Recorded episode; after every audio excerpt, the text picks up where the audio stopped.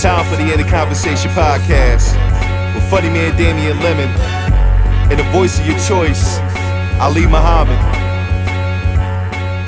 This is Damien Lemon, and this is In the Conversation, the podcast. Yes, yes, we're back. Thanks again for tuning in, lending your ear, crystal clear, hopefully. You know what I mean? Uh, Ali is not in the conversation this week. He will be back soon, very soon, you know. But until then, in the meantime, in between time, we have our arts and entertainment correspondent. You know this man from the Mundane Festival podcast and stand up stages all over the world. Give it up for my man Chris Lamberth. Hey man, thanks for having me. No doubt, Chris. How you feeling? I'm doing pretty good, man. I'm trying my best to not sound like Nas and AZ on that phone phone tap record. Mm. Uh, so hopefully it sound it sound a lot better with Damn. the uh with the upgrade. That was a that's a great song, but Mhm. didn't they just tell all their information? I mean, it was a phone tap. They didn't mean Yeah. to. They, you know, they was they, they thought they were talking freely. You know, Yeah, I guess so. everything's a tap now. You gotta But they, move. like the, Go ahead. but they would say they would say like, "Hey man, but don't tell everything," and then they keep telling stuff. I haven't heard phone. I yo, when you said Nas and Az, immediately I thought "Life's a Bitch." Uh, what was my other one? We the flyest gangsters. Was that a Nas Hmm. and Az too? I haven't Hmm. listened to Phone Tap in so long. To be honest with you, I haven't listened to the Firm album as an album front to back probably since it premiered, and um you know, I would like to revisit it because I do remember back then, I think I felt like it, ah, I was a little disappointed. Like I had Mm. high expectations for it. Dre, Nas, The Firm, AZ, Foxy. And then that was when the whole, what was it, Nature, Cormega beef kind of turned into a whole thing. Um, Yeah. But yeah, man, yeah, phone tap. Wow, I don't think I've heard phone tap in forever. Now I got to listen back just for the the audio quality that you alluded to. Yeah, Um, yeah, it made me think of that because I was like, "Oh man, I don't want to sound Mm, uh like those dudes. It's a great record, but I just don't want to sound like that. mm. Yeah, man. There's some joints on there. One of my favorites that I guess is um yeah, one of my favorites that I probably revisit more than more than the obvious is I'm leaving with Nori. Nori know this, what, and Nori know that, ah, and Nori bust cats, cuz, and Nori, you know that shit. That shit was fire. I ain't gonna lie, that was that was a moment. That was a moment. Obviously, affirmative action. Yeah, I'm gonna I'm gonna go and revisit that, man. You got you got me. Uh, you piqued my interest to see Oh, yeah. what's what, man. But Yeah. um, yeah, man. How you doing? What's going on in your life? I'm hanging in there, man. Just uh plugging away, doing shows as much as I can, uh thinking about new bits. Like I think as my life changes and just as I evolve, I'm trying to just write about that, kind of just be in the pocket with what my life is the way the path of my life is going, I'm just trying to uh put that on stage and um just really trying to live a life worth commenting on but not to just have like you know i have a bit but just to really uh i've just been thinking about that a lot lately and uh just trying to get better in that regard. And um that's about it man. Just kind of focusing on that focusing on uh being a better son to my mother Mm. and uh you know all that all that jazz and enjoying football I, I've um I know um you're you're a casual fan, and I'm a God. I don't know if I want to say. I mean, I'm I'm kind of a guy that that just roots for the black quarterbacks mainly, but there's so many of them now that I had to pick a team. If I had to pick a team, it would just it would. I kind of like the Bears, even though they didn't do well, but I like uh, Justin Fields. So anyway, that being said, I put a lot of money down on that NFL Sunday ticket. And I'm not even a fantasy football guy. I'm a dude who buys Madden and plays it for a bit. I did not know how intense that shit is, dude. I used to have I've had red zone for years, but when you can watch damn near every game, pretty much every game, it's insane. It's almost an information overload. But I enjoyed it. Hmm. Okay. Okay. You said a lot. We're gonna recap a few things. I've no, no, no, no, no. I just want to let you cook. I've never heard of Justin Fields. That's a new black quarterback that I got to get familiar with. Uh, mm-hmm. I'm gonna Google Google that man. Uh, so you said also at the top of that, you said you've been trying to write for how your life has been changing. How has your yeah. life been changing? Trying to be and be more vulnerable and open. Um, just like I watched that documentary you told me about uh, on Stars, "The Right to Offend." Oh, okay. About, about black comedians and how I've heard the term before um, how with regards to the the Richard Pryor book uh, Becoming uh, by uh, Scott Saul that I need to finish. Uh, how someone said that he had the ability to just like unzip mm-hmm. His his brain and just put it out there for consumption and be able to talk about it with this just extreme vulnerability. And I heard W. Kamau Bell say something similar to that about Pryor in the in the doc and it's just like i'm working i'm working towards that i mean he to me is one of the greatest of all time probably one of the best that ever did it if i can you know the whole it's a whole like shoot for the what is it? Shoot for the moon you end up amongst the stars? Yeah. That kind of thing. Because it's almost like it's really not a competition like our ego and our um the stuff that makes us human kind of like you, you think about like quote unquote all this competition, but it's a it's really a kind of like a dialogue that I have with myself that really isn't about anybody else. When it comes to the the the the pract being a practitioner of the craft, it's not like all that other shit outside that fucks us up that I bitch about to you and my other friends off mic. That shit doesn't matter. It's just like when it's you up on the stage and you trying to be excellent for 12 15 45 an hour like trying to be excellent and rise above like your your everyday bullshit and trying to be excellent on stage in that regard and be vulnerable. That was that was really inspiring to watch. Mm. yeah i only saw the first episode so far. I need to check out the second episode. I know they get into eddie and uh, I forget who else, but um, yeah, I, you know, I love a good documentary about comedy, and to that point regarding Richard, uh, Richard, like I know him, uh, Richard Lenox Pryor. Um, you sound like somebody on comedy hype. Right, right. Oh man, Richard, me and Richard, me and Rich. Let me, let me stop. Let you me know, stop. Yeah. yeah, yeah, yeah. Shout out to comedy hype. Um, yeah, Richard Pryor you know, I always say I didn't really appreciate Richard Pryor until I started doing comedy. Oh, okay. You know, that happens though. That's normal. Yeah. And the reason being was, and it sounds ridiculous chronologically, it just just what it was, but um I was I don't say introduced to stand up, but my very first uh, maybe it's Rodney. But my very first favorite black comedian was Eddie Murphy. I remember yeah. as a kid watching Delirious. Shout out to my homie Monty. Uh, his mom's let us watch it at the crib. How and old were y'all? I was like nine. I was young. I was not delirious. Uh, it was not really, you know, appropriate, but it was yeah. great.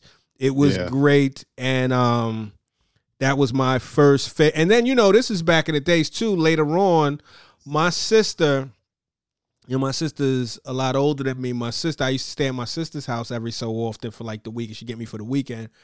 And this is back in the days of the good, you know, the good video rental. Mm-hmm. So we Hell go yeah. to the video store and, you know, I get to rent a couple videos, you know, and I remember renting Raw, watching Raw. And again, I was young too And you know, my sister, you know, she was she was young and letting me live life, so I got to see Raw super uh, early in the game too.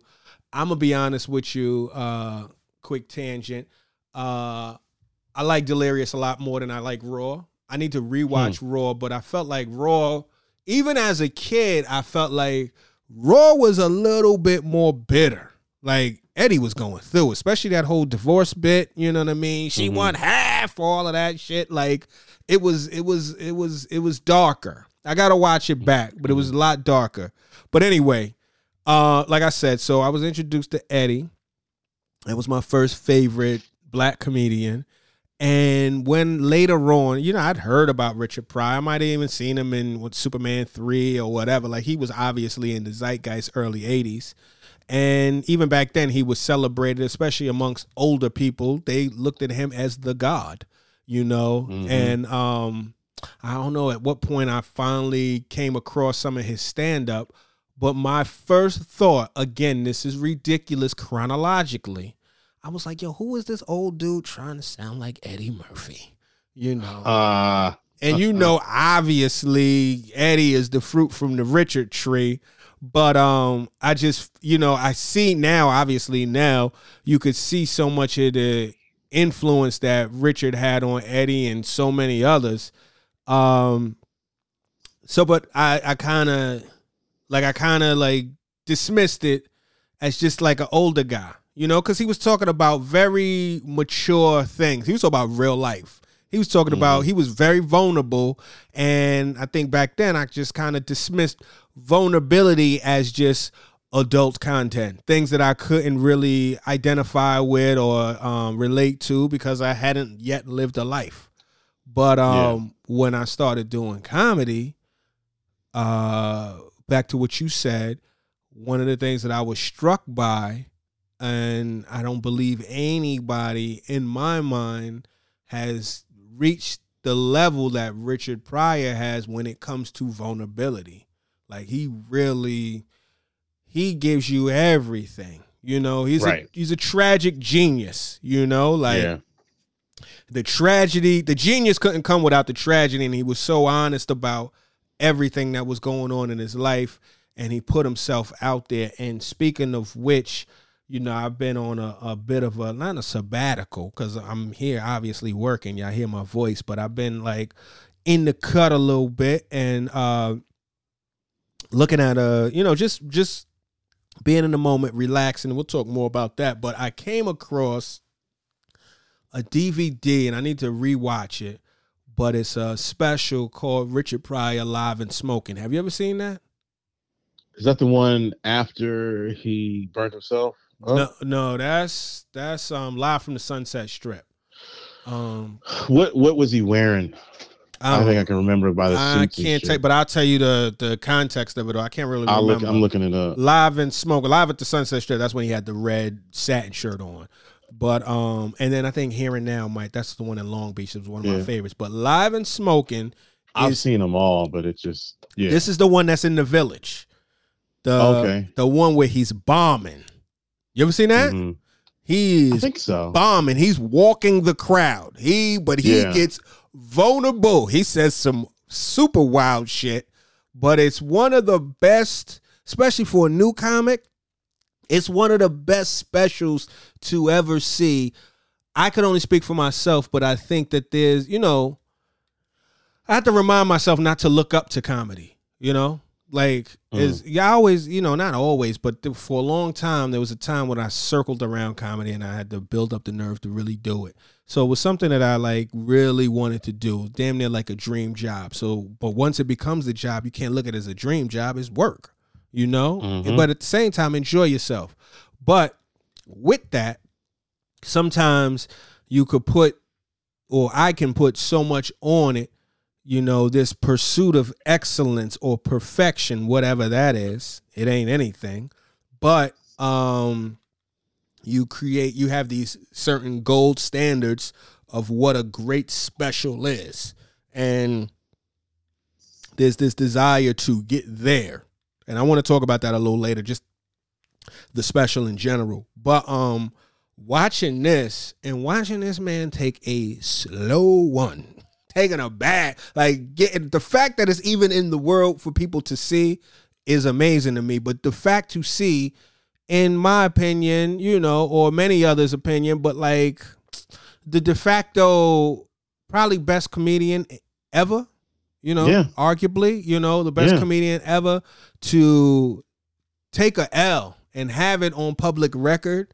and like seemingly walk away unfazed. It did not fuck up his legacy. You know, No. like a lot of people don't even know about this special, but even if they do see it, it is just what it is, and it's it's something to watch. Like if you ever get a chance, if you can find it, check out Richard Pryor live and smoking.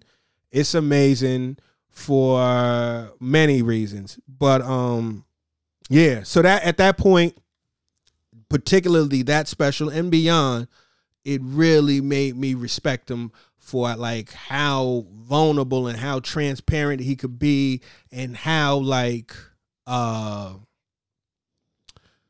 how like he could stand in all of the things that you know could be weaponized against him you know even the Mhm. joke when he lights the match that's richard pryor running down the street you know like Yeah, all of these right. type of things these are things that people uh you know they trying to they trying to shut him down trying to you know clown him or whatever and he took complete ownership of it and it was amazing and uh damn it was one other point that i wanted to make about that um just in general and I- i'm not even arriving to that point in this moment but i say this he just like the fact that he owned it with no with no shame you know that uh it just it's just powerful. So yeah he's he's that dude. He's that dude. And i'm with you as far as not even just living a life to comment on but like being more vulnerable and not even just being vulnerable in just like things that are um pardon me things that are um like um what's the word? Things that are like maybe things that you're not proud of or things that you might not want people to know about or whatever. But being Right. vulnerable with just being in the moment riffing live and like seeing where it goes. There's a richard pryor album that um shout out to ali. When i first started doing comedy like when i first said i had the desire to do comedy i don't even know if i hit a stage yet i remember ali got me a um got me this DVD set. I mean, not DVD set, this CD set with like 12 of his um all of his albums. Gave that shit Yeah. to me. And like I was just listening to all of them, but there's one and I wish I could find which album it was, but he's just like riffing and like it it gets funny, but it's kind of meandering and all over the place and he says he was like, "Yo, he's like, "Yo, I didn't I didn't know where that joke was going." You know, I had no I had no idea where I was going with that joke. I just had to trust myself and, you know, hopefully, you know, I don't know if he said God, but he said, you know, we landed. We got to where we needed to go. But it was just like I remember hearing that and I was like, wow. Cuz I remember when I first started doing comedy, I would try to um you know, apply so much structure to my material that it was almost it was almost like um oppressive on a certain level. You know, you couldn't really, you know what I mean? Like you couldn't really Yeah. breathe. Like I remember when I first started doing comedy, I used to try to have my entire act. You know, I would write down everything t- down to like the transitional sentence. And if I did a joke out of order, like if I did my third joke second, it would be like a robot short circuiting. Cause I was like, oh shit, wait a minute, wait, uh oh, I wasn't supposed to do that. And it's like, dog, just be in the moment with the people. Sometimes you could, you know, like for me, there's such a pursuit of taking the risk out of it or being so um dedicated to the page that it can disconnect you from the audience. And it's Yeah. really about that moment that you have with that audience. That's the show. You know what I mean? Not everything that you got on your list. The show is what Right. you give them in that moment. And it took me years and years and years and years to like really um get comfortable with that and to even realize that. But yeah, yeah. Shout out to Richard Pryor, you know, and shout out to vulnerability on stage, man. You know? Yeah, yeah, it's real. I mean, I I had a moment where a couple weeks, I think it was last month, I did this show, and I had to go to the bathroom, but the bathroom was right by the stage. Mm. Like you could so people could see you going into the bathroom. And I said, you know, I'll just hold it until after my set because Mhm. I was the first comic up. Mhm. And I was like, I don't really don't want them to see me go to the bathroom and then be on stage Mhm. and wonder if I took a shit or if I pissed. Mm. And so when I got on stage, I talked about that. I said, I have to go to the bathroom. I really wanted to go, but I didn't want you guys. I said what I just told you, basically. Mhm. And it crushed. right. And it was just like, that's how I feel that in this moment, this is what's going on right now. And then I did my jokes, but I, I just stuff that I wanted to do. But uh they I had them in the palm of my hands the rest of the set, you know. yeah. and and uh, it's it's one of those it's one of those things. Like I think for me, like I I knew about it before I started and everything, but I my dad had uh that nigger's crazy, Mhm. uh, which what they call that uh like they called it back then a, a party album, Mhm. and that was like my first time. Like I remember like the he had the record. I remember copying it to a tape, and I would like fall asleep listening to it, and then just like get his other stuff. And I eventually had that like that box set anthology. But yeah, once once I started, I think like once I started doing comedy, I just I started to appreciate him even more because there's really not that many people. Honestly, I think it's Richard.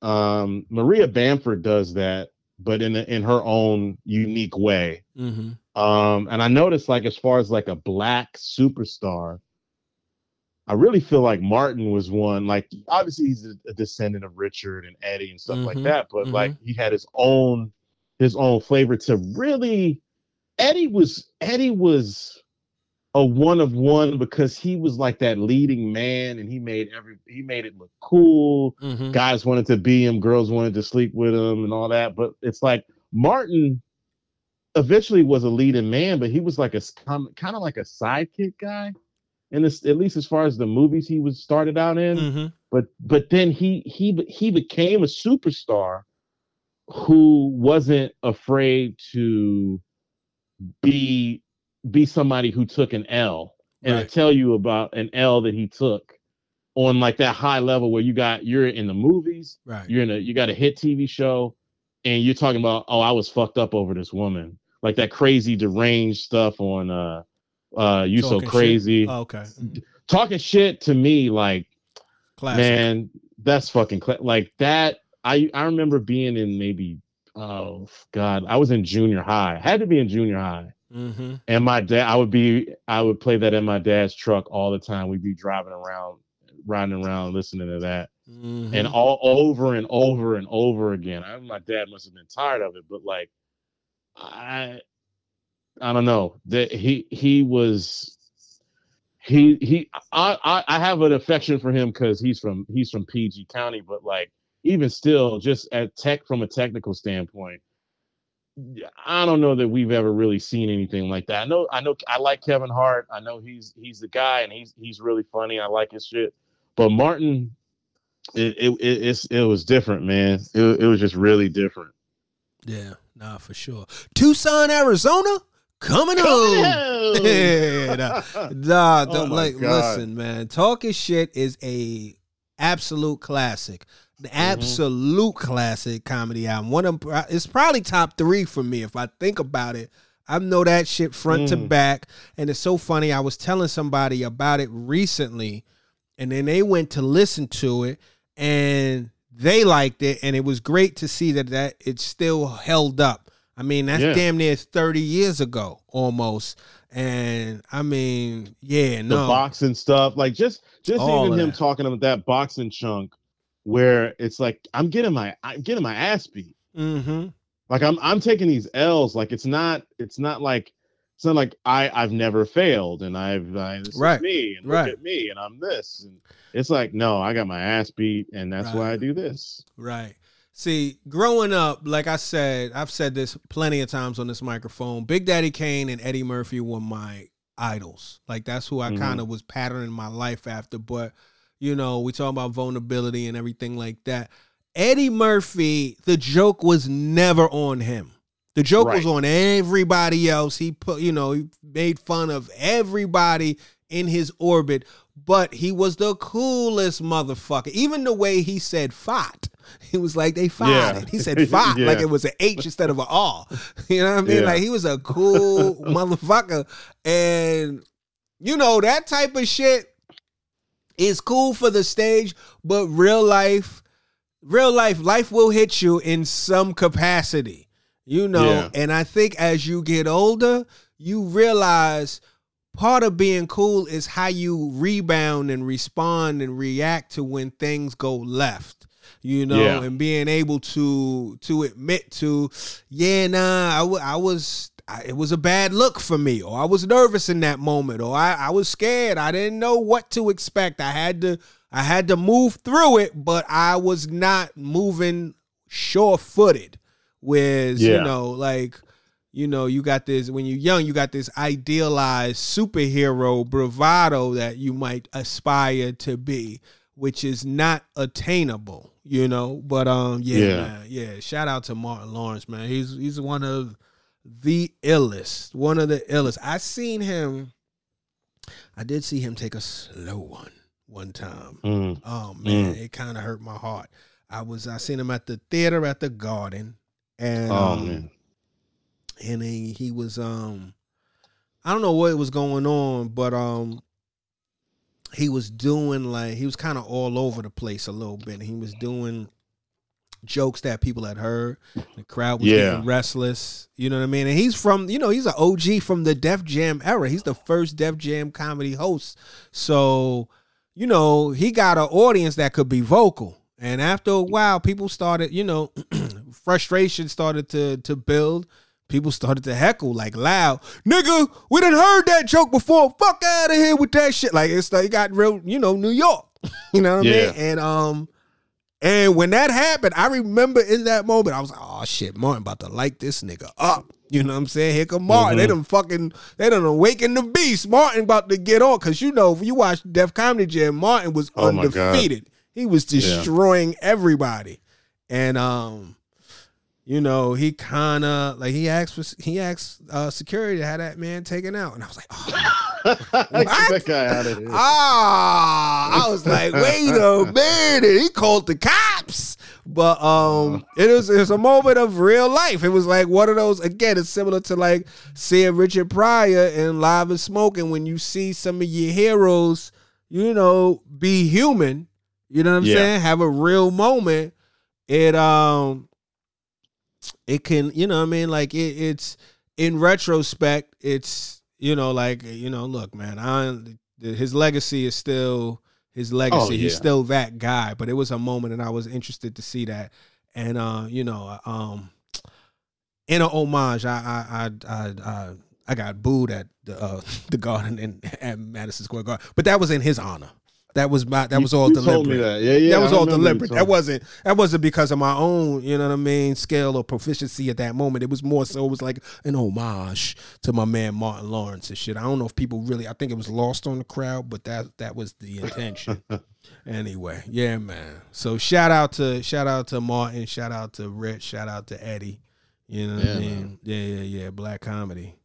Um Yeah, man. I'm chilling though. Um I'm right here sipping some Sauvignon Blanc.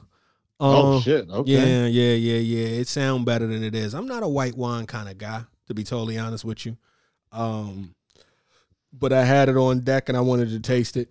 You know what I'm saying? I was um I was gonna drink a beer, but my beer wasn't cold enough, so I ain't wanna I ain't wanna drink a lukewarm beer. So I was like, Oh, that's not good. you yeah. know what I mean? That ain't fly. Um, but I'm also low key. It's over now, but I had a little buzz. Um, you know, since our last conversation last week, I have seen both bottoms, and today I saw Equalizer three. Oh, nice. And, we uh, could talk about. We could chop it up about it, but um, so I went to see Equalizer three today, and I don't know where you at because I know you are a, a cinephile. You go to the theater Mhm. quite a bit, so I'm not sure if you just play it all by the rules. But for me, I can't really enjoy the cinema unless I sneak some shit in. You know what I mean? That's just it. Just has to be what it is. okay. I have to sneak something in. So Would you sneak in? So today I went. Um, I And went. what theater did you go to? I would, you know, right now I'm actually out on the island, and I Okay. um I went to uh, Roosevelt Field, so I stopped by a good Walmart, America's Bodega. You know what I mean? And uh, I got a few snacks. I got a uh, I got a what do they call them shits? Oh man, popcorners like they're like popcorn chips. You know what I'm Huh. saying? You've seen them before. I forget the name of them, but they're like popcorn chips. So I was looking for some popcorn, preferably some caramel or whatever, because I had some caramel popcorn when I seen bottoms. But Oh, pop- anyway, Popcorners. popcorners. That's what they're called, right? Okay. Popcorners. Looks So I got yeah, yeah, they pretty good. I've typically got the um uh sweet and salty. You know what I mean? Um those that's kind of like there's also Indiana Popcorn Company. They make a good ass sweet and salty kettle Huh. popcorn. But anyway, I wound up getting a little spicy queso. I got a Snickers bar, which I did not eat, and I snuck in. I snuck in a tall boy. Snuck in a good tall boy. Oh, uh, shit. Yeah, nah. I was I was going. shout out to my man Sergio Chacon. I was going full dirt bag. I I, uh, I smuggled in. I smuggled in a tall boy golden monkey. So you know that's Oh, nine point five ABV. So you know what I mean. You didn't Uh, fall asleep or anything? Ooh wee. Well, let's let, let's talk about it. This is the thing. Uh, so first of all, I got in there. I bought my ticket last, last, last minute. I was going to do it, but I was like, I wanted to buy it as close to uh, showtime as possible. Because what I do hate now, what I hate post COVID is when I buy a ticket when there's nobody around me, and then I get there and there's somebody right next to me. I hate that shit. Right, come yeah. on, y'all. What's going on? Y'all are too Where do you- intrusive Where Um, do you sit? typically, okay, traditionally I'm a aisle back row type of cat, but Me too. Back row? back row aisle. You know what I mean? So, like on uh, on the end seat or just inside? no, on the end seat, the at very last. If I had to get up and go, I'm out. Oh, I do that too. You know what I mean? Ever, way. you know, ever since the shooting that train wreck, I'm ready to get the fuck on. Um, but Yeah. anyway, um, this time no, just on some some cinephile type of thing. I got the, you know, it's close to the middle. You know, it's always weird how they align the seats, but I got that middle seat, pretty much la- the second to last row, middle seat. So I'm right at the concave portion of the screen, so where I could be fully immersed in this this uh this fucking Equalizer three uh action, and um. Gotcha. So I got there, you know, I smuggled my Snickers, popcorners, golden monkey, and a water. Smuggled it into the um to the good old theater. And I as I'm walking in, I'm like, oh damn, somebody sitting right fucking next to me. What is going on? Why at at the point when I bought it, nobody was there. I'm like, come on. So I get closer and I realize they're sitting in my seat. So and it was like an older white lady. I had, I hate to have to tell you this. I had I said, hey, listen, you in my seat, and she had her blanket and everything, and she was older or whatever. I probably should have been like, ah, keep it, but nah. Was it a lot of people in there? No, no, it wasn't a lot of people. It was still many seats, and it was still kind of um, preview time. So she got up out the joint, moved over a little bit. So I lay, Yeah. I got up in the seat, and it was already pre warmed, which is always hard to like adjust to someone else's body heat. You know what Sure. I mean? Especially like an older person, because I think when you on your way out, your body heat is a little bit more. You know what I mean? Like it's a little, it's a little bit more Christ, man. dense. Oh, I Um, forgot. I forgot to ask. What what theater was it? An AMC? It was an AMC. Regal?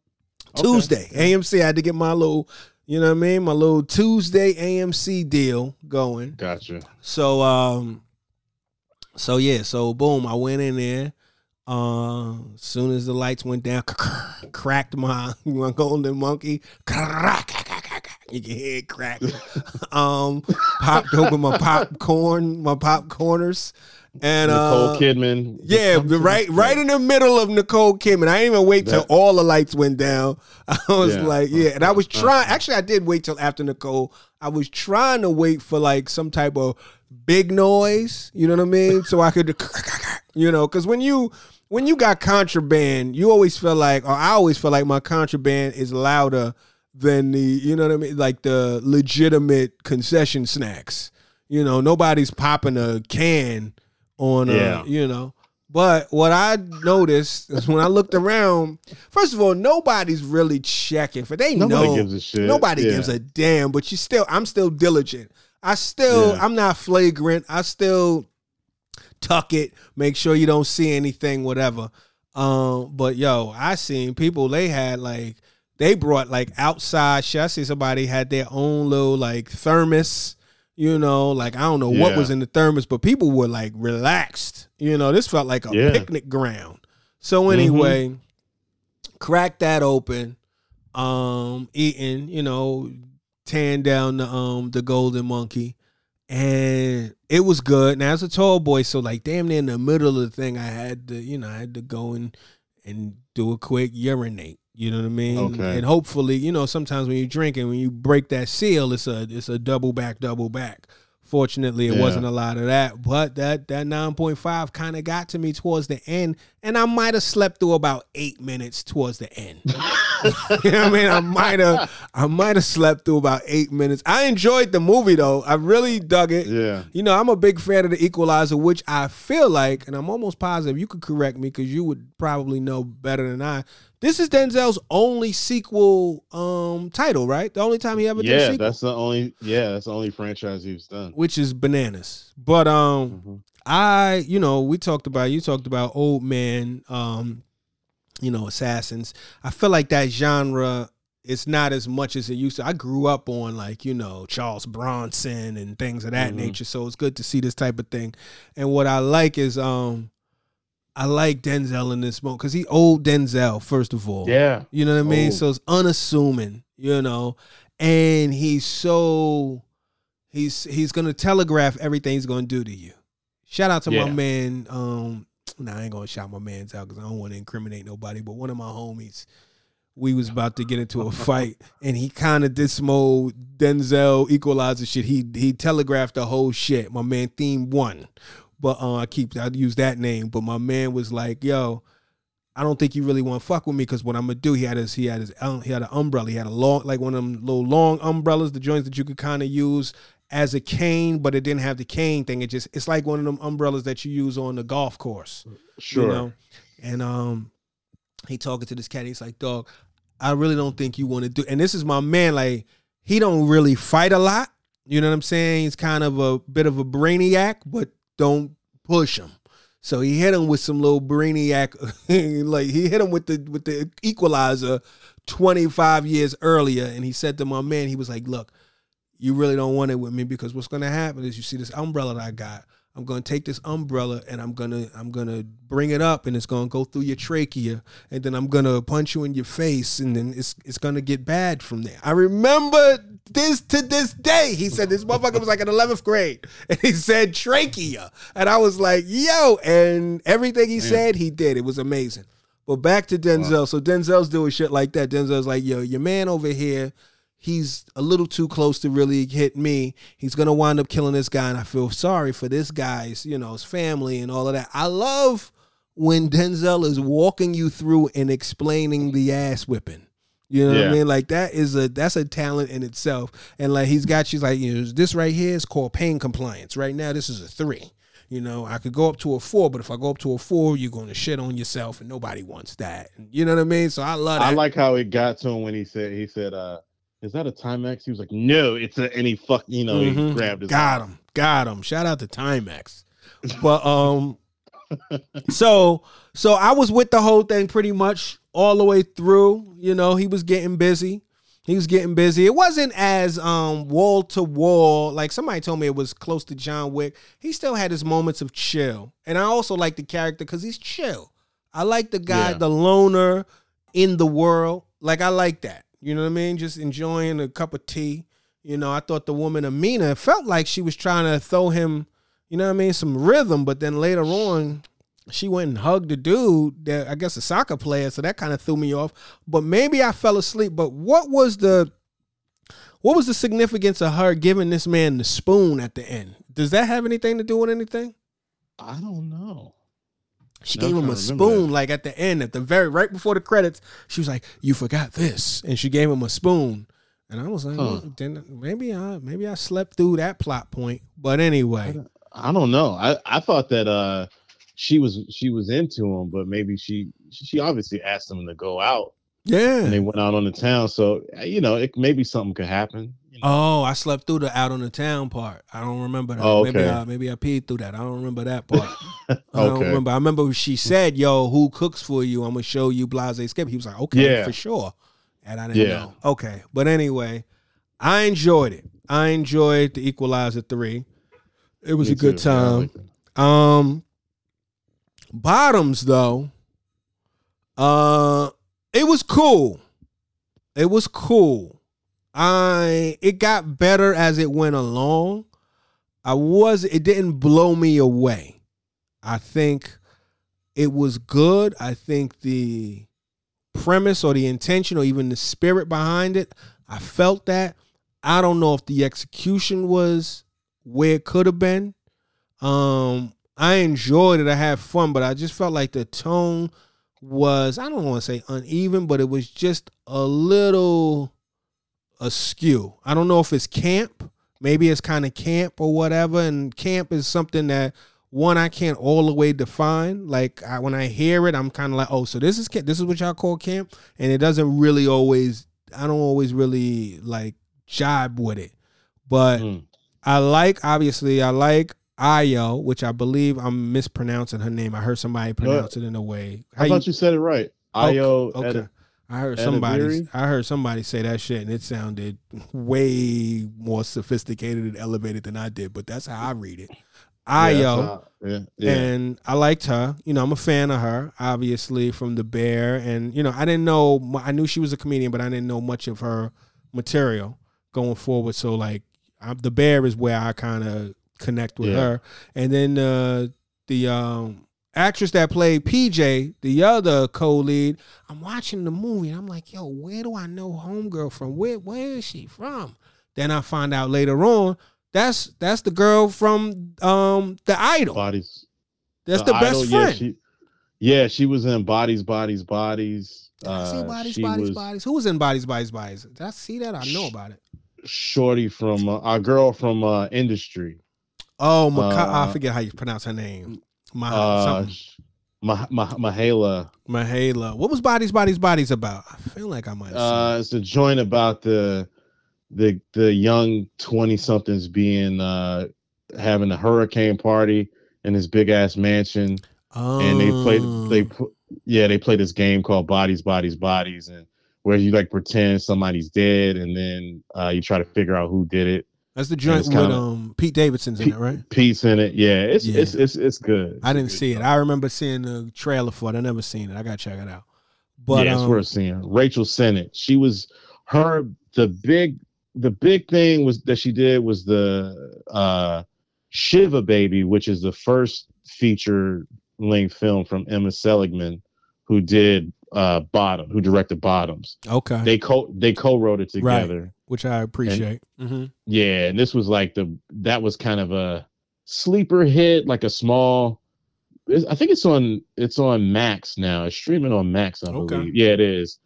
And uh, I I I remember watching it during the pandemic during lockdown hmm from a uh they used to they would have the festivals that they would have they would allow you to uh watch the movie you could rent the movie hmm and have it. So I, that was one of the movies I checked out. Um, I forget what the what film festival it was from, but Mm. uh, I think it was it was I think it was like a gay film festival. Mm. And I remember I remember this being like because I remember everybody talking about it. it. I think it was in the New York. I think it was some kind of queer movie festival, and I was like, "Well, I, I want to see it," and that's where it was playing. So I I uh, went to them and got the you know and rented it or however you do it. It's basically like you renting it. hmm Uh, this it was good. It's a solid movie about um this girl who's kind of uh well, let me see what what Letterboxd said. A college student, a college student attends a family shiva where she is accosted by her relatives, outshined by her ex-girlfriend, and face to face with her sugar daddy and his family. So it's like the, a day in the life of this this uh, young woman, and everything kind of comes crashing down uh, with the backdrop of a shiva of a you know funeral for uh, someone. Mm. Um, well, yeah. So it's uh, a very solid movie. I need to see it again. That this one, Shiva Baby, is more straightforward, way more straightforward than Bottoms. I really liked Bottoms. I thought I thought the shit was crazy. It was stupid in a good way. I thought they were like taking really big swings um and just kind of like playing playing off the trope of the, having this I guess like this I saw someone someone say this on YouTube. I think her name is I think it might be I think it might be Amanda the Jedi that said this. I don't want I don't know if I'm attributing that to the right person, but Amanda the Jedi is Yeah, hilarious. Go ahead. yeah, she she's a she's a YouTuber um, uh, that I that I, I follow. She has this. Sometimes she's a guest on this podcast uh, called Intercut with this guy named Zachary Shevitz and Arturo Zarita, who was on my podcast years ago. And they do they go to a lot of the film festivals and stuff like that. So I think she was saying how damn where was I going with that? She was it might have been her was talking about how like you you you put like there's certain cultural things that happen within this high school within the context of high school like how how you you have a movie like super bad and the the movie um what's the movie with the with the that olivia wilde directed oh my book smart how booksmart was trying to be like a, a female version of that you know having like these two friends i got to get laid before we graduate same thing that American Pie did, but but it's a queer spin on it. So this one was a little more like out of the box and way more unconventional. Like Fight Club meets meets Super Bad meets this movie called uh, Sugar and Spice that came out like 20 years ago. It's it's it was crazy, but it was it was it was um some of the funniest one of the funniest moments that, to me was like wasn't really the setup wasn't really like the setup was great and the payoff was to me was great you know you know remember the part where um they would write on the locker on the lockers and the guy the Mhm. janitor would clean it off Right. and it got to the point where they weren't they wasn't cool anymore Mm-hmm. and, and Ayo's and Ayo was just like yelling at the that to me that shit was like fucking so so funny. Yeah, yeah, that was a funny sight gag, and it was like a nice Yeah. little um, recurring joke. My thing Yeah. about it was, uh, again, like I said, there are moments when it was funny. My Mhm. thing, like I said, I felt like the tone was just, I guess, uneven because there's there's parts where it's like this movie seems to be very self-aware and meta and it's Mhm. a commentary on some of the cliches of a lot of these high school trying to get laid type of movies and we're gonna fuck with the tropes all the way Yeah. down to like the slow clap and you know all of this so felt like very self-aware but then it'll be it'll be like in it like it wasn't it was like it's like are we above it all or are we within it are we embedded Mm. are we like so that's where it kind of would throw me and then it was mon- it was moments when um where it was like and it reminded me a little bit in the way of they clone Tyrone too where you couldn't totally get a grasp for exactly what the time period was you know what I mean? I guess it was a period piece. I think it was 2002 or whatever, whatever. But it was just like, oh, okay, that was never really explained, but it was like, okay, that I guess that makes sense that, you know, that type of thing. I'll say again, there were moments that were funny. And as I said, as it went on, as it got its groove or whatever, like when I just kind of surrendered to whatever it's gonna do, I I guess I enjoyed it more. I will Mhm. say, um, I like Marshawn Lynch. Marshawn is just Yeah. a is the beast. He's just a funny dude. Like he just they let him live life and do him. But I'm gonna be honest with you.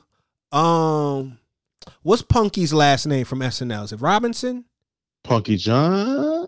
Punky Johnson, I think. Is it? Her little scene, she bodied that shit. Like it was very funny. Yeah. She was funny. Yeah. I mean, I, I you look, I enjoyed a lot of the I enjoyed a lot of the the movie. It, it it was cool. I enjoyed it. I wasn't like super blown away, you know, but I thought it was Yeah. I thought it was it was solid. You know, I would Yeah. definitely watch it again on streaming. I definitely want to see it again because like I was sitting there at like a a 10 a.m. screening on a Friday, and I was just like, "What the fuck is this?" In a good way, like Right. it, it reminded me like of Daria. I don't know. Do you remember Daria? Yeah, yeah, yeah. Yeah, of course. It's like the shit that they was doing on that show. Like it's real smart. They're making social commentary, but it's like how all the ca- like the football players had their uni- fucking uniforms on the whole time Mm-hmm. and they reminded me of that character Kevin. I was like, okay, it's like I see. It's like what you what are y'all like? It's it's it grounded in reality a little bit, but then it's still kind of wacky. Right. It's like what are y'all what are y'all doing? And it's like I don't think I don't think you really get it all in one watch right. for me. But like I I was I was rocking with it. I. I just I just appreciate sometimes when filmmakers just like take a big swing in it and they they really try they showing it's like we've seen this before but we really haven't you know what i mean it's like you haven't seen you haven't seen her take on it so i was i was rocking with it i'm i definitely want to see it again yeah. I'll watch it again. Yeah. You're the second Yeah. person to kind of compare it to Daria as well. Mm, Um, so I'm uh I'm gonna check. I yeah, I'll definitely rewatch it when it comes to streaming. But um, yeah, I wasn't mad. I wasn't mad, and at, at that screening, I definitely was back row, right on the aisle, right on the. where aisle. were you at amc No, I went to Nitehawk out in um. oh how is how is that which one did you go to I went to the one by Prospect Park. Is that that's not the william okay all Nah, right. no, no, no, no, no. It's fun. It's cool. It's cool. It reminds me of like, um, it's a throwback, but what the fuck? What was the name of the spot on Houston? Um, sunshine Sunshine. It kind of feels. shit yeah, I man. used to like Sunshine. Sunshine was a dope, dope deal, little theater. I'm sad that that didn't survive, but Yeah. um, it got a little bit of Sunshine feel in the way, like how it's like brick. You know what I mean? Like Mhm. limestone or whatever. Um, it was cool. It was cool. I I enjoyed myself out there. Um, it was yeah. I I enjoyed myself. Um, you know what? Something I this is a, a, a some shit that I wanted to talk about, and it happened there. So I ordered some caramel corn instead of regular it? popcorn. It was fucking good. It was a little dainty ass serving though. I tell you that Ah. for what it cost. It was a little dainty, but um, shit was good. And this is this happened there, but it's happened many times. Not many times, but it's happened uh, uh, often in recent years when um when the server comes and takes your plate before you done with it. You know what Yeah. I mean? And you got a moment, it's a split second moment where you like, am I gonna be the motherfucker to be like, yo, yo, yo, oh, ew, I'm not done, or am I gonna just take that L? And I was like, yo, bring that back. Bring I that paid, little I paid 15 Absolute- bucks for that. yeah, yeah, yeah. I'm getting all of that caramel corn. Stop playing with me. You know. So um That it was- happened to me on a date. yeah. Took my took my chicken away. Yeah. And that's that that sometimes I think it's strategic.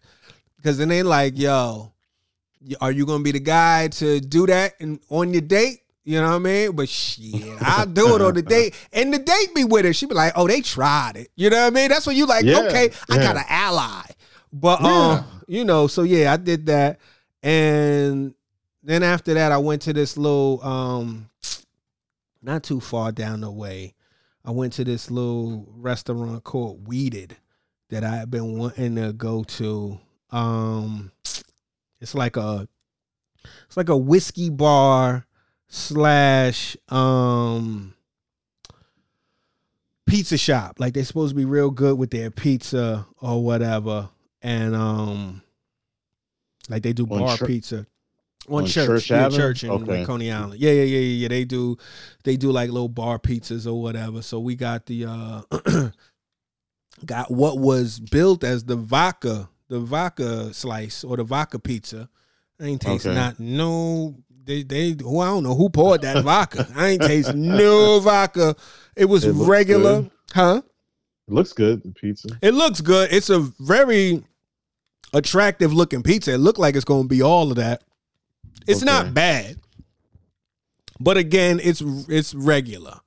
It ain't Okay. fucking with Beekman's Ale House. It's not fucking with um Kinchley's Tavern. If we talking about, you know how we get oh into this wow. bar Yeah, yeah, yeah. bar pod Yeah. talk. It's it's Yeah. decent. I would go back. I would go back because I did not have any of the whiskey. I would go back. I Mhm. had the little. They did like a passion fruit ginger type of drink. That shit was that was fire. That was probably the best thing I had. The pizza was solid. The pizza was solid, but it was just like it didn't taste like what I expected at all. But it wasn't bad pizza. You know what I mean? But Uh-huh. again, like um, it was. It wasn't bad. It wasn't amazing. That's what I'll say. I need. To, I will add this to. I'll follow them on Instagram. yeah, A check lot them of out. the, a lot of the women that I match with live in Brooklyn, so uh, I mean, There you go. it would be There somewhere. you to go. There you go. There it is. There you go. I will tell you the cool thing about Nitehawk is after you do buy tickets, they email you and they say, "Yo, we'll give you a free ticket if you buy another another ticket. We'll give you a free ticket for coming out. Like you got a month. Hmm. So you know what I Hmm. mean? little comeback situation. I'm not mad at that. So yeah, I like them. I've been a couple times. I, I'm trying to think what I ate. I I mean, I I remember seeing this movie which is really good called Green Room. Um, oh, the Ben Stiller joint. No, it's uh, it's it's It's like a horror uh, film, right? Yeah, Didn't Ben Stiller direct that? no, Oh, uh, it was uh Jeremy Saulnier. Oh, okay. I'm bugging. a, a, a, Patrick Stewart was in it. I'm thinking of late- Greenberg. I'm sorry. Go ahead. Go ahead. Greenberg. Yeah, Okay, Yeah, yeah, I remember Greenberg. Though. it's uh, a, a punk rock band becomes trapped in a secluded venue after finding a scene of violence. For Right. what they saw, the band it's good. It's really good. It's Patrick Stewart, Anton Yelchin, the late great Anton Yelchin, Imogen Poots, and Alia Shawkat. I think it was like 2016, and I remember going there, and I think I got something. Whatever it was, it was good. It was like some kind of slider or some kind of shit. And I was like, oh, I probably shouldn't have eat ate this movie. Shouldn't have been eating this while I was watching this movie that gets pretty Right. gory at times. But Right. uh that I've had good experiences there. I just never just never been around or every time I would try to go since then would just be like the times would be off and I'd be trying to go catch a movie before a show or something. Right. So I got to make it a point to go back to these places. Mm, yeah. That was my first time at Nitehawk. I'd always, you know, I knew about the Nitehawk Williamsburg joint for a long time. I just kind of got hip to the one over by um, Prospect Park. Uh, so I'd always wanted to go because it seemed like, you know, it was well curated. You know, it kind of is in the same Yeah. vein as like a Alamo Draft House, who, which I do appreciate. I like Alamo Draft House. I haven't been in a while, but I like Alamo Draft House a lot. Um, Yeah, I've only been to the one in Yonkers, and Yeah. I I I love my experiences there. That's the one I've been to. That was that was back when I was smoking weed and shit. Like I remember getting, Okay. getting super high, and I remember that. I maybe I was high, but I remember their concessions being fire. I enjoyed life. I went Well, to go see. the food's see. good there. Yeah. Yeah. Yeah, I went to go see The Irishman, and it was I was Okay. I was so proud of myself because I didn't I didn't pee at all. You know, when I hear about a three hour runtime, I'm always thinking like, ah, shit, I might miss a little bit 'cause I might have to run to the bathroom. Before I always worry about that stuff yeah, too. Yeah, yeah, we was good money. Yeah, man. Uh, I would talk to you about the Chi, but I am not caught up. You know, I I, I watch it with my sister. She's Yeah, you you made me feel like an asshole on Friday. 'cause I Nah. was like, uh, no, I was just I'm just giving yeah, you yeah, shit. yeah. I know, I know. But like, but but some of the shit that you said last week, I was like, nah, Lemon was right. Oh, was like, man. well, I'm not gonna. I was like, I'm not gonna say anything. yeah, yeah. Obviously, I won't. Don't want to spoil it, but it's it's it seems like they're accelerating shit. Uh, So I think they're in. I think they with like episode six. This might be six well or seven. Seven coming up this week. I think. from what I heard, and I'm not sure, it could be I don't know where I read it, but I from what I understand, I don't know if there's 16 episodes in this season, and they're gonna split it at eight, and like take a like a Oh. hiatus. I hate when they do Oh, shit like no, that. Fucking hate that. shit. Yeah, so you know maybe that I don't know what the deal is. I did watch Force, and I'm, I'm caught up. What you think? What talk to me? How you feel about Force? Because I feel like well, I'm forcing it. it's it's not gonna be Kanan or Ghost. You know, it's not gonna be any of those, but it's just like I'm starting to get situated now because it's been so long. They stars just kind of like piecemeal stuff out there where they just I mean, maybe that's the, just them just being good drug dealers, where they're just like, we're gonna give you this here, you're gonna be waiting for three or four months, then we're gonna give you this one. It's good to be back in that world, but I just don't know if I care about any of these people just yet. yeah, yeah. I, I don't know.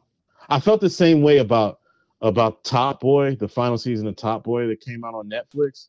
But then after I just kind of, because I don't know, have you watched it? I've all? not. I've been saying Okay, I'm gonna. Tr- I've tried to watch it a couple times. Somebody, shout out to whoever it was. I um try to find them, but somebody suggested it. Every so often, people be like, "Yo, why don't you talk about this?"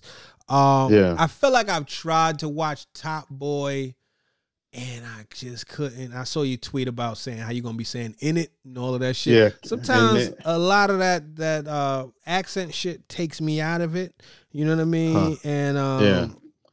And I think that was the case for Top Boy. The only the only um most recent show that took place in London that didn't take me out of it based on the accent and actually made me want to go out there to London, Black London was I May Destroy You. But Mm. um I see so many shout out to my man Lord Driggs. He's the one that was like, yo, you need to talk about Top Boy. I'm gonna try it again. I'm gonna try it's it again. good. You, it's one of those joints. Now that it's over, you can immerse. Is it over? And it's it- over. Okay. They said this was the last one, so they say. Right, right. Because I feel They like they said it's over is it. before. Okay. And what happens is some of the char- it's it's over. Okay. But- okay. But this, it's one of those joints where if you can, you watch that and nothing else really. Where you just kind of you have to like immerse yourself in it. Like I remember re- going back when the during the pandemic, the lockdown, like uh rewatching The Sopranos, and that was kind of all that I watched until I was done.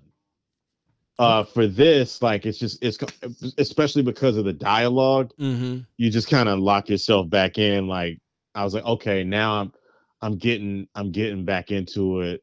But with this one, I was like, with Top Boy, I was like, okay, now I have a thread that I can go into because something happened to a character that I liked, and I was like, well, fuck everybody else. Mm. But then there were certain threads that I was like, okay, this is important. This is okay. All right, I see where you're going. It's worth it's worth checking out. I got Uh, some space. I'm gonna try it. I'm gonna try it. Did you ever watch Oh. Gomorrah? Yeah, yeah. Oh. Phonte put me on to Yeah, that. Gomorrah's my shit. I fuck with Gomorrah. Yeah. I might be one season I, that I didn't see that I need to. uh, That was pretty up. ill. Yeah. Didn't we talk? Didn't we talk about old boy that was the main guy from Gomorrah was on last the last season of Fargo? I feel like you and I had a conversation about that. Cat with the baldy? Not the baldy, the the the the. uh, Oh, right, right, right, right, right, right, right. The the gangster, the one that had the baby and all of that. Like the yes, yes, yes, Yeah, yeah, yeah, yeah, yeah, yeah. yeah. We did have a conversation. I totally forgot about that. Yep. Yeah, I would recommend. It's it's a it's a romantic comedy, but like this movie called Rye Lane, probably one of the better movies of the year. Oh, It's, I been saw a that. really I saw. saw- I ain't see it, but I know what you're talking about. I seen it. It's like a Hulu, right? yeah. It's on yes, I heard about it. I heard about it. Yeah. one one of the homies from uh uh industry is in it David Jonsson that actually plays a gay character on industry The black with the, the black dude Okay. He's uh loving up on uh, a, a black queen in this one Okay. There you go. uh yeah but this it was really good it's it's it almost reminded me it reminded me of uh i think i tw- i think i tweeted this before earlier in the year kind of reminded me of a more fun version of medicine for melancholy Hmm. and, Okay. and medicine and medicine for melancholy is like one of my favorite mo- movies movies yeah. of the modern era Yeah. but just for your listeners to know so but Yeah. like I just got the I picked up the Criterion edition um recently. I gotta I gotta Mm. watch it. There you go. Yeah. Yeah. Yeah, yeah, yeah. Well, I could it could use some fun. That's a slow. that's a slow movie. Yeah, I know you love it. I know you love it. It's a slow. Yeah. It's like an incense. When I first met slow. Wyatt Cenac, I Uh-huh. think before before I met Wyatt Cenac, I was like, I think I messaged him. You know, when when people were on Facebook and shit, man, I really loved your movie. And then I I opened for him like a few years later, and uh, I was like, dude, medicine for melancholy, man. And Wyatt is kind of is a humble dude, so he was just Yeah, like, oh, he was he was like, oh, oh okay, buddy. yeah, I was like, nah, Yeah, nigga, man. you don't understand, son. yeah. I, I wasn't like that, but yeah, I, I love that movie. Nah, that's what's up. Shout out to Wyatt Cenac. He's a Mm-hmm. A real one. Like he's a good a good Good motherfucking dude. Yeah, man. He Yeah, kind of he- he, walked me into the alt scene. Real talk. Like um, Okay. he was my like my vouch. Like he vouched Yeah. for me. Like he walked me into the game. There was a cat that was kind of fronting on me, and Mm. he. You I want to hear mean? about that off Yeah, mic. yeah, we'll do. it. That's an off mic situation. But Yeah. Wyatt cracked the door for a, a young brother, and um, it was like it was nothing. You know what I mean? And he, Yeah. you know, like it was just. It was just in his own spirit, you know what I mean. But yeah, nah, Yeah. he's a he's a cool motherfucker, He's and he got like the disposition of like a jazz ass nigga. You know what I'm saying? Like, they, Yeah. you know. So yeah, shout out to Wyatt and that real funny dude, real Yeah. cool dude. I haven't seen him in years and years, but yeah, peace to that man. he's a fucking G. Like he he's the first first one the first comic to be to I know what you get paid here, so I'm just gonna pay you on top of what you got Look paid. at that. Look at that. Yeah. Yeah, man. Yeah. Peace. He's a G. Yep, yep, yep. Um Yeah, man. I mean, we we we we here at the hour. You got anything else you want to talk about? Talk about. We here. You know, I'm not Mm. gonna lie. This Sauvignon Blanc is uh doing what it needs to do. Okay. Uh, but uh, yeah, talk to me, man. You got anything you want you want to speak on? I was just thinking about uh, Nas announced today. We're recording this on a Tuesday, breaking Uh-huh. the fourth wall. But like Nas announced that he's got Magic Three coming out. I saw. Um, Mm-hmm. I'm gonna have to like Dan Le Batard some shit on my podcast. Like we've never seen this before, you know. Yeah. Uh, so I appreciate that, and I also in, in this conversation about like OGs doing their thing, still right. still thriving. I forgot. I forgot on my part of blunder on my part to mention to not to mention Black Thought. Uh, I think he kind of gets missed a little bit because he's from a group. He's from the roots, but like these projects with like uh, um uh oh my god, Danger Mouse and and then Sean the- C and Sean C, the the the the thoughts, uh the streams of thought joints Yeah. and then the glorious game with uh um L, L. Michels, affair. Yeah. It's like it's it's insane, and it's just like I, I mean I mean Black Thought's obviously my all time favorite. Like my I think to me I think he's the greatest, but like when like when we talk about comedy, how you take the tools, the taking that baton from Rakim, Kane, and the architects to like taking it like above and beyond. To me that's that's who he is for me. Um i- it's just it's just it's just fucking remarkable. And i love seeing it because it just kind of feeds into like hopefully like as i get older to just keep getting better you know what i mean? Getting better every january you know what i'm saying? So like i i appreciate that and i appreciate the these offerings from these guys man because it's like I always feel like great artists, even though they're doing their thing, they're also showing you how to do it in one way or another. Like they they're laying down blueprints, whether they know it or not. But I feel like they do know that they're doing it. Part of me feels like it. Mhm. And I, I always go back to this line that uh, Lupe Fiasco has on that Superstar record where he says, "Did you improve on the design? Did you do something new?" And it's like, damn, like it's, it's like that's what I feel like that's what like Nas, that's what Black Thought's doing. Um, that's why I feel like you know when we talk about what we do as comedians, it's like I feel like we're in the process of doing that, and we probably are doing it not even knowing that. But um, yeah, that's what I'm going for, man. It's it's it's fun and it's fun to it's fun to listen to these cats do do this stuff, man.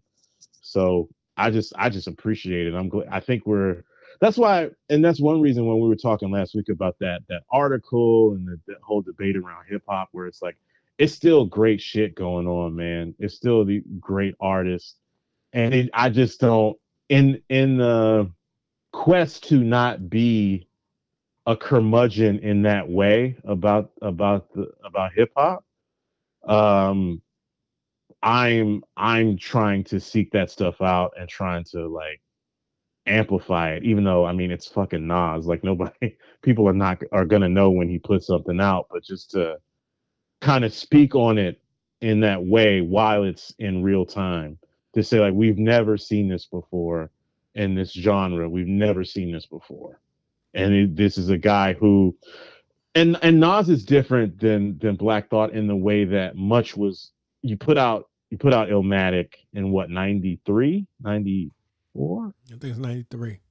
93 and and much and and it's like he's expected to be this way. He's had his ups and his downs like he can't pick beats it's this and that.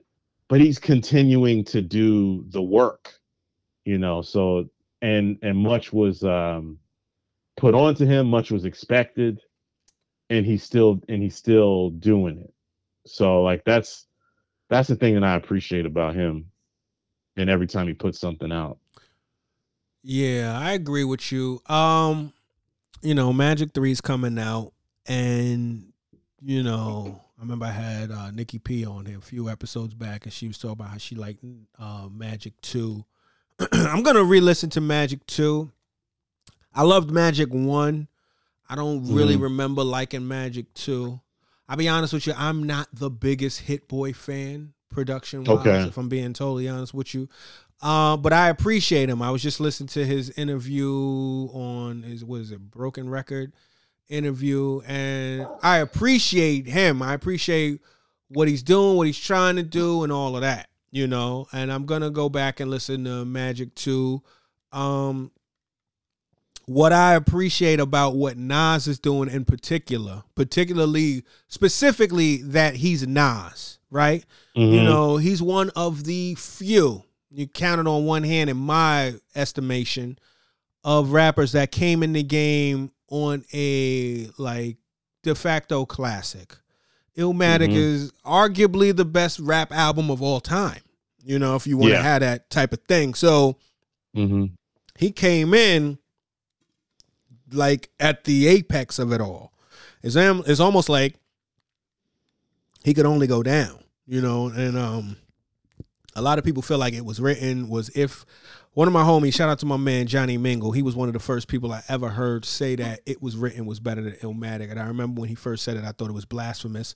But that take has kind of kind of permeated the game. There's a lot of people that kind of feel like that. I don't know about that.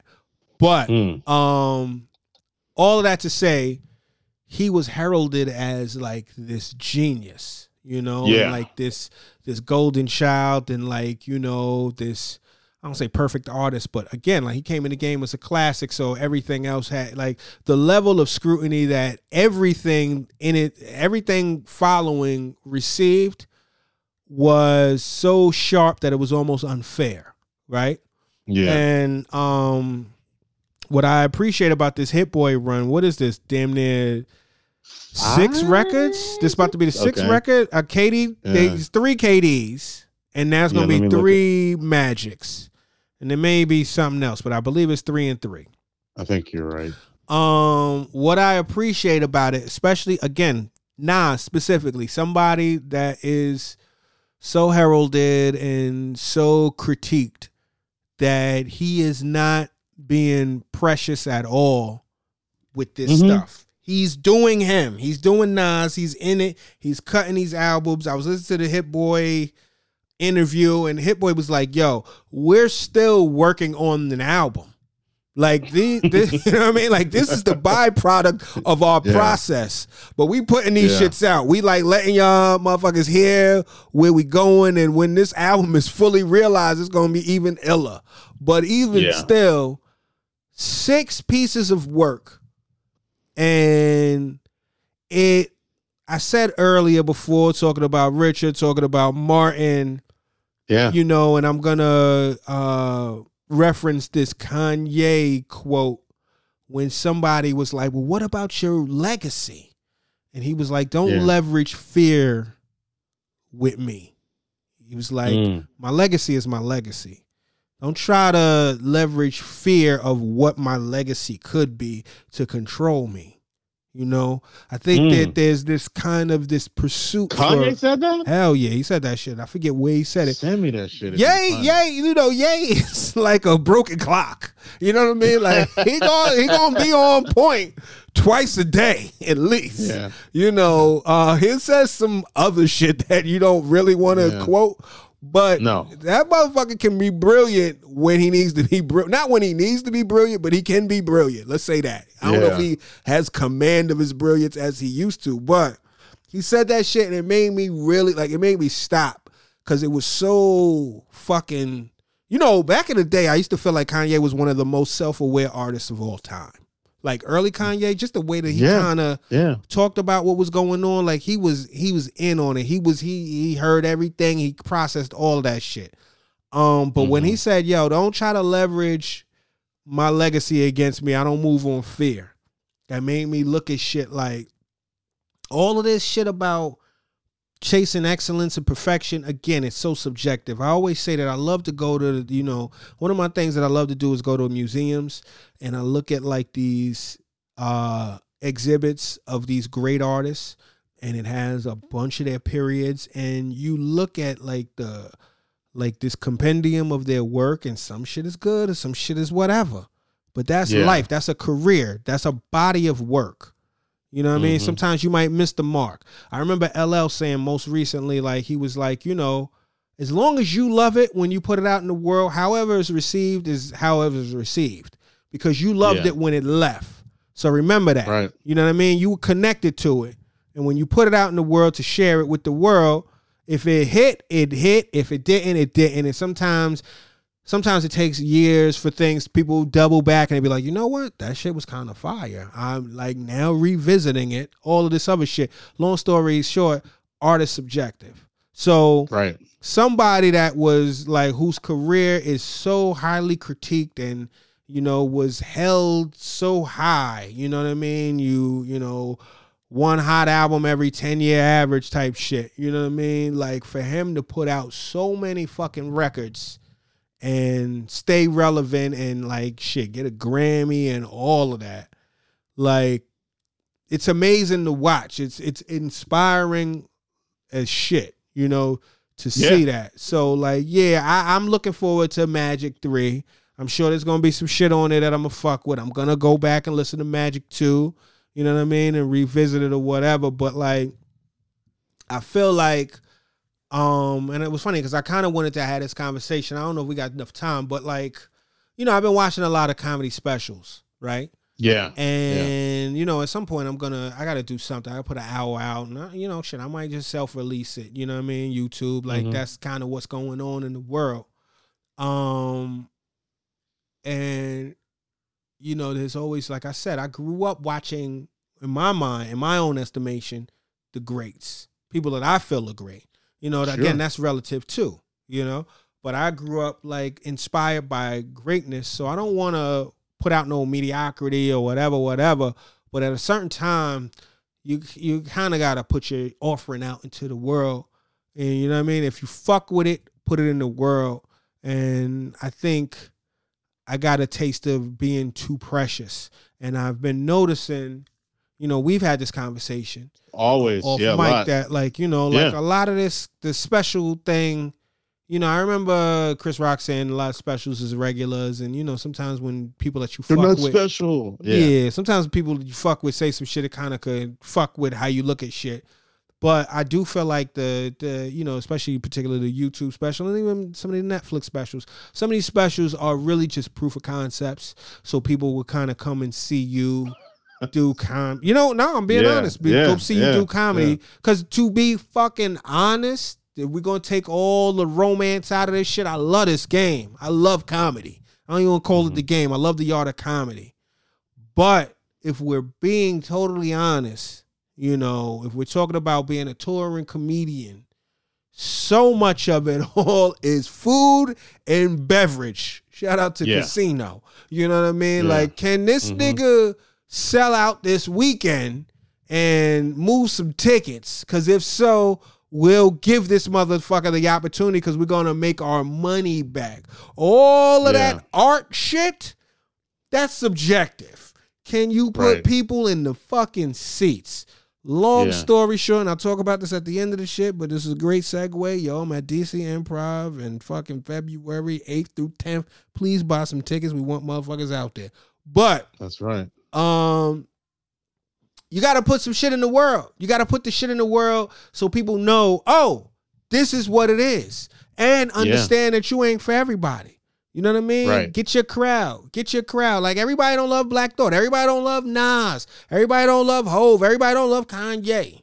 But the people that fuck with them, or people that fuck, fuck with with them, they fuck with them. You know what I'm saying? Yeah. So it is what it is, man. Let art be art and support it. You know what I mean? Uplift it if you fuck with it. You know, platform it if you fuck with it. Be inspired by it, and and you know, uh, contribute. You know what I mean? So yeah, man, I'm I'm definitely on some Sauvignon Blanc. But um, I say all of that shit to say I'm looking forward to Magic Three. It should be good. Uh, you know, hopefully, I'm excited to. You know, I, I like I like the run that they are on. It's it's it's inspiring. Hopefully, more motherfuckers will, you know, kind of take the mantle and go for it. I would love for somebody to lock in with Hove because it's been some time. I would love to hear a Mhm. nice little Hove project. There's a lot of motherfuckers that I would love to hear. And speaking of, you know, we talked about Eddie, and I said Eddie and Big Daddy Kane were my inspirations growing up. That Big Daddy Kane Drink Champs interview is a motherfucker. Big Daddy Kane, and I'll be done after this. Big Daddy Kane is like one of he's a legendary rapper. He's one of my favorite rappers of all Yeah. time. My first probably favorite rapper, maybe I don't know, but um definitely in my top five. Kane, even though he ain't had a hit in 30 years, self-admittedly, he said it.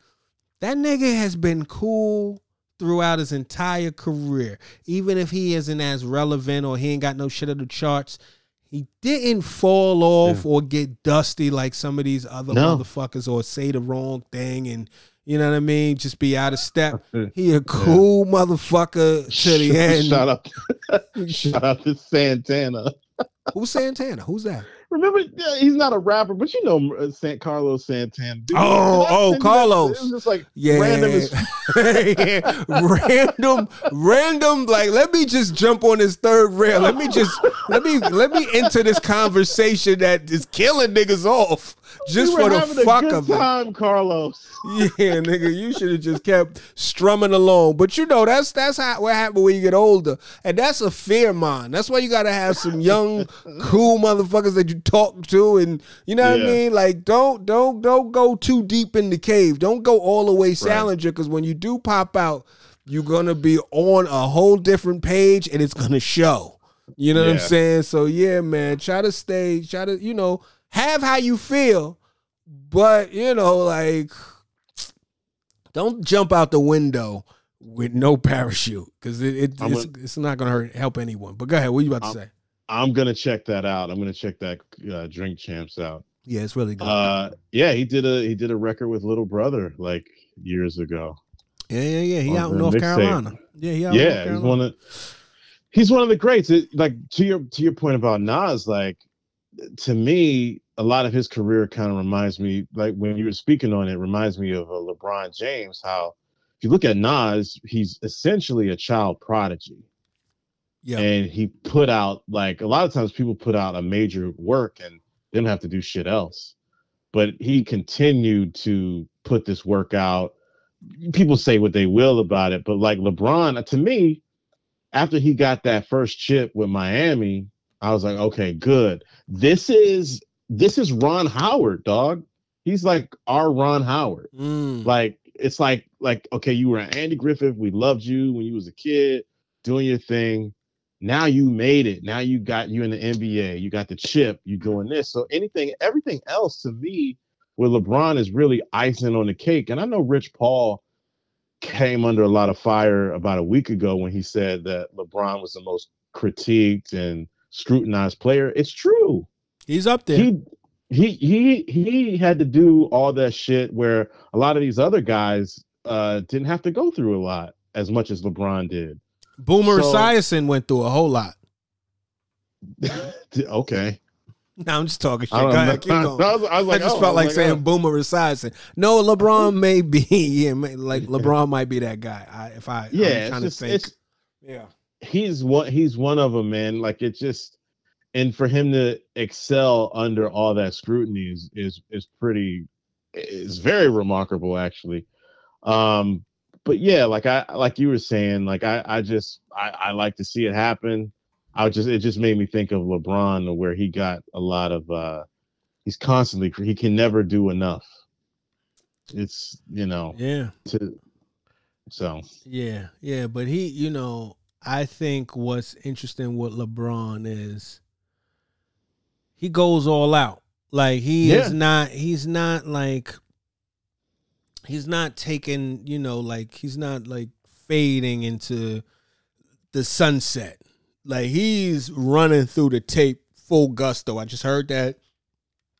Seen a lot of people talking about he's saying that he's gonna go to do to The the, Olympics. Olympics. in 2024 and the level of excitement that people have. I seen um, Gilbert Arenas going that crazy. He- I know you Yeah. fuck with him, trying to drive to Paris from wherever Gilbert is.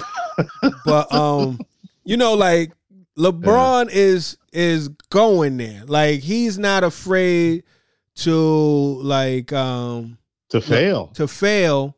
You know what I mean? Like, cause shit, he's been winning for so long. Like, his he's in the books already. That's the thing Yeah. about it. Once you in the books, you could play with the chapters. You know what I'm saying? Like all Yeah. this, this, this, like again, man. That that Kanye shit, man. Don't leverage my legacy against me, man. I don't move off of fear. Yeah. You know, that's like what you that's what made me think of that because you made me think of this really profound moment that lebron said before game seven when they beat the warriors in game seven they asked him like you know how he felt he's like i'm just gonna play he just said essentially something like i'm gonna play as hard as i can i'm gonna put it all out there and i'm gonna live with the results and i was like holy shit that's it.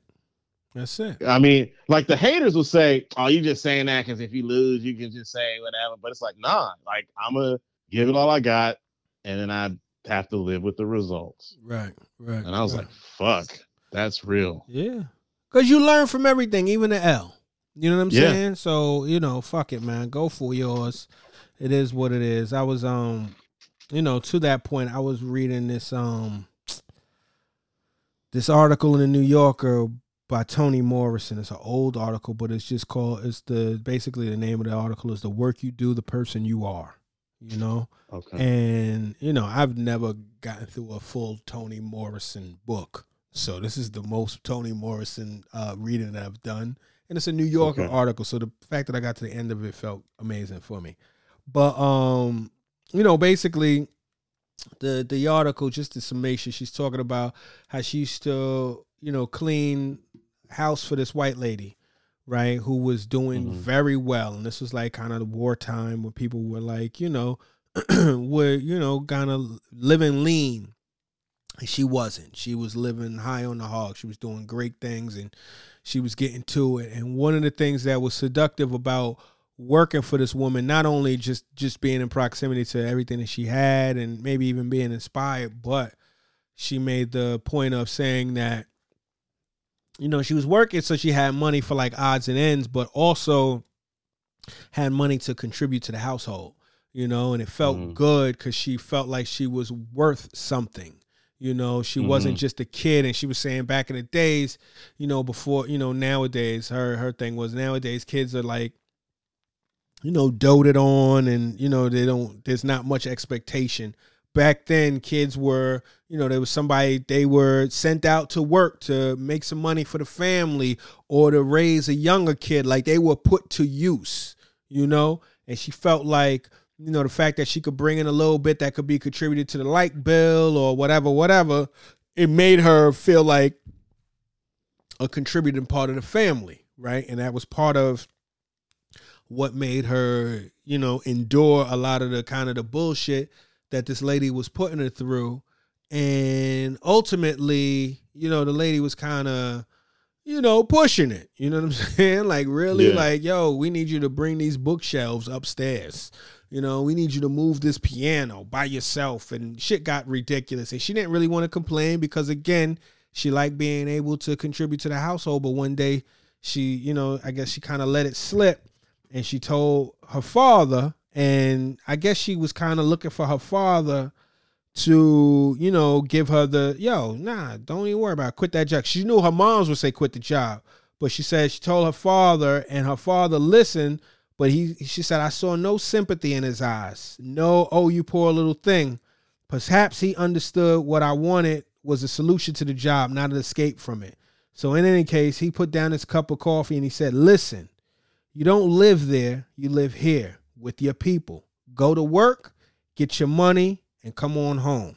And he and she said, That's what I that's what he said. This is what I heard. One, whatever the work is, do it well. Not for the boss, but for yourself. You make the job, it doesn't make you. Your real life is with us, your family. You are not the work you do, you are the person you are. And I felt that because I do think That's that, real. you know, sometimes we can be very much, not even as artists or comedians or whatever, even beyond that. I remember when I used to work at Vibe, you know, I was Damien from Vibe or whatever the fuck. Sometimes if you're not careful, you can define yourself by whatever occupation you have. And if you don't have mm-hmm. that occupation, you could damn near lose yourself. You are who Right. you are before you approach any of this shit. And sometimes you need to realize that. You know what I mean? And stand in that power because that's going to give you power. You know what I mean? And um, as long as you doing your best and putting your best foot forward, that's it. That's it. Like everything else, this is not no type of referendum on who you are as a person.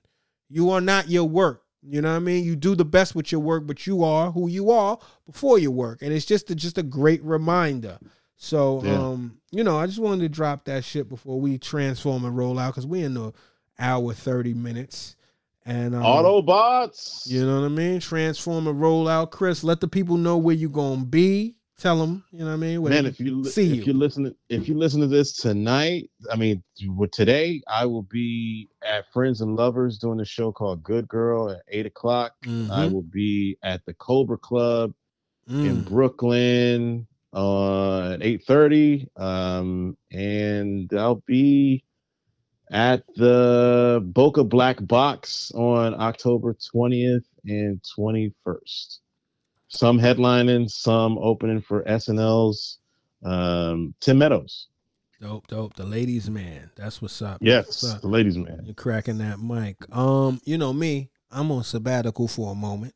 Like I said, Okay. you can Word, catch word. me here every Wednesday in the conversation. But also, I'll be at the Borgata in October. I believe it's the 13th through the 15th. That as soon as the tickets are available, they will be on the website.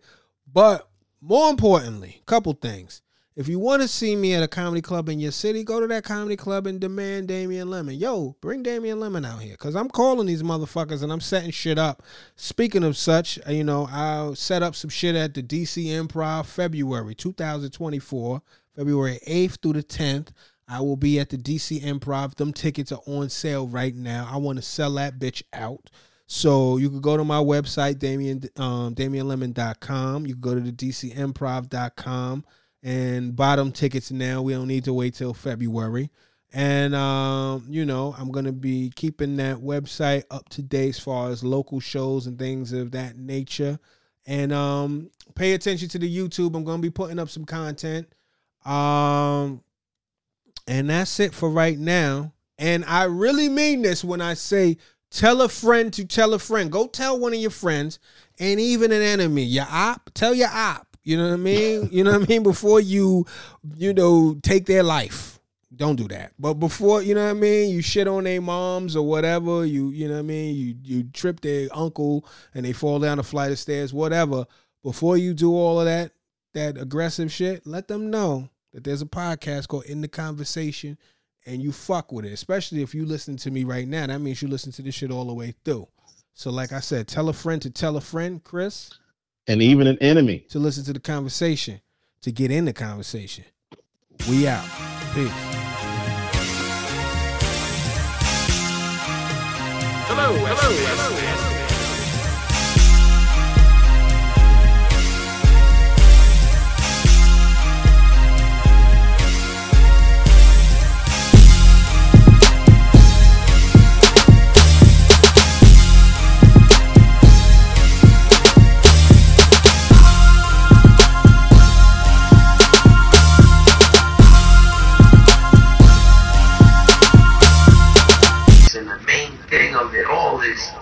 be in the conversation.